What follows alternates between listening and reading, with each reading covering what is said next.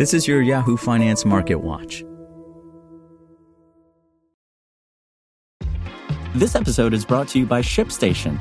You know, some things take a lot of work, like sending little robots to far off distant planets. And just as that's challenging, so too is running a successful e commerce business, especially when there's so much to do. So I want to introduce you all to ShipStation. Now, I love using ShipStation because of its easy to use dashboard, which makes managing orders and printing labels a breeze and super smooth. Oh, and the customer service is just out of this world.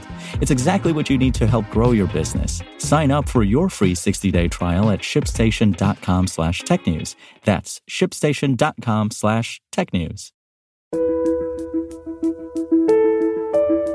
This is Yahoo Finance Daily, a daily update on the top business, finance, and stock market news from around the world. Let's jump into today's stories.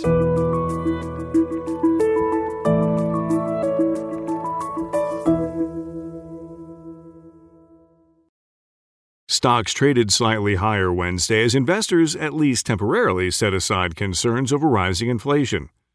Technology stocks outperformed and the Nasdaq rose, while the S&P 500 and Dow ended slightly above the flat line. Investors this week have continued to contemplate prospects that higher inflation during the post-pandemic recovery will ultimately curb the extent of the rebound in economic activity and rally in stock prices. New data Tuesday showed consumer confidence dipped in April, even as more social distancing standards were lifted, with the decline coming in part as consumers took note of rising price pressures. I do think we've been in this consolidation phase really since early April. That's when we started a new phase in this market cycle. The first one was that recovery in stay at home stocks from March to November last year. The second phase was the reopening phase from November to March. Gabriela Santos, global market strategist at JP Morgan Asset Management, told Yahoo Finance. Now we're moving beyond the recovery and focusing on the expansion up ahead. And we haven't had a lot of new data on this recently, so it makes sense to see stocks consolidate. What we'll start to see over the next few months is for growth to peak and then slowly moderate, she added.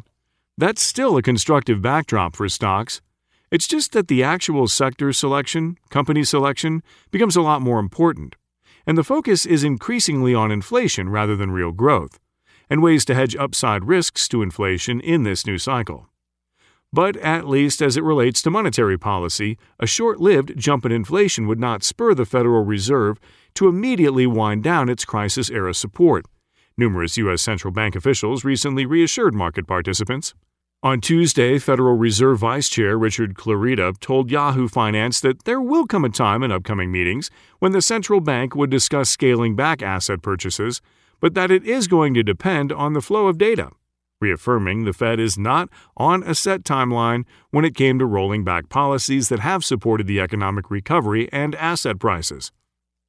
Stocks traded choppily as investors weighed these and other Fed comments against a mixed batch of economic data, which has offered unclear signals as to whether investors need to be immediately disquieted by inflationary pressures.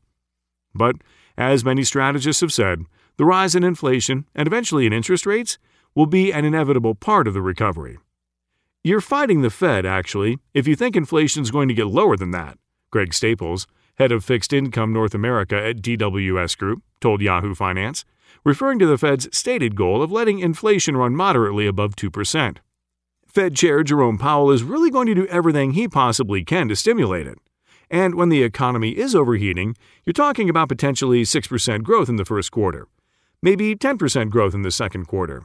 We've got a lot of momentum here. He's continuing to add stimulus on the monetary side, and then with Congress and the infrastructure plan on the fiscal side, he added.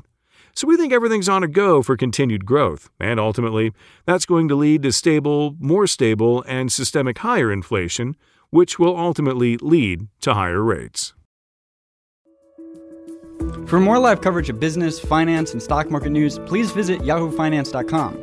We'll be back tomorrow morning with your daily update. So until then, thanks for listening.